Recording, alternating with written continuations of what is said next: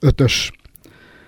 Kezemben a holapáttal, ott álltam a utca szájánál, az egész olyan volt, mint egy kis Pireusz, balról a ház előtt, ahol régen az András bácsék laktak, most a cigány barátaim szamaras kordéja állt, összehasonlításképpen csak annyit mondhatok, mintha az András bácsiék lettek volna a szegényebbek, bár nekük lovuk volt, a szürke,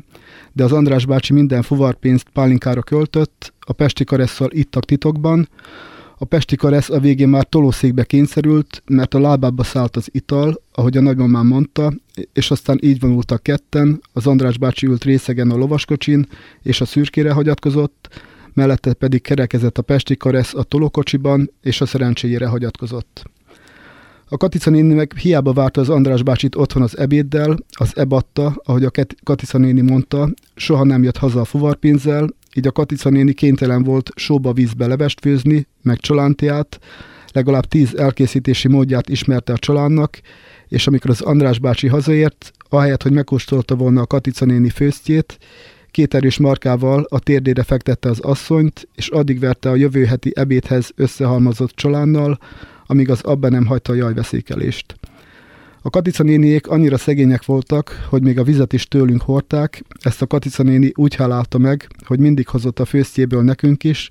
a csalántea és a sóba vízbe leves mellett gyakran német lepényt is, amit csak a nagymamám hívott német lepénynek, mindenki más lángosnak, a Katica néni német lepénye viszont annyira füsszagú volt, és annyira émeítő a beledarált csalántól, hogy a nagymamám mindig a kutyánk elé dobta,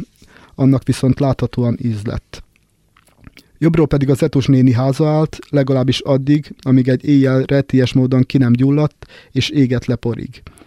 Talán az ő lányai érezték meg legjobban, milyen veszélyekkel jár zsákutcában lakni, mert egy nap fogták magukat, szó nélkül összecsomagoltak, megcsókolták az Etus nénit jobbról és balról,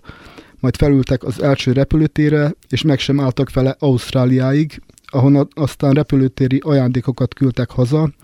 a szomszédoknak, nekem például egy kis repülőgépet, aminek a gyomrából egy ausztrál férfi hangja folyamatosan azt ismételgette, hogy follow me. Az Etus néni lányai évente egyszer telefonáltak is, a telefonba angol akcentussal szóltak, és amíg arra vártak, hogy az Etus néni átér hozzánk, azt kérdezgették, kitört-e már a háború, aztán már nem is telefonáltak, végül pedig már álmukban sem emlékeztek a zsákutcára. Egyszer az Etus néni is elrepült Ausztráliába, de amikor le akart szállni a repülőről, félre bicsaklott a lába, így ő is tolószékbe kényszerült, és amikor visszatért, és arról kérdezgettem, milyen volt Ausztrália, ő csak azt válaszolta, az egész világ egy zsákutca, és azért nem kell elutazni a másik végére, hogy az ember kitörje a lábát, vegyek csak példát a Pesti Kareszról.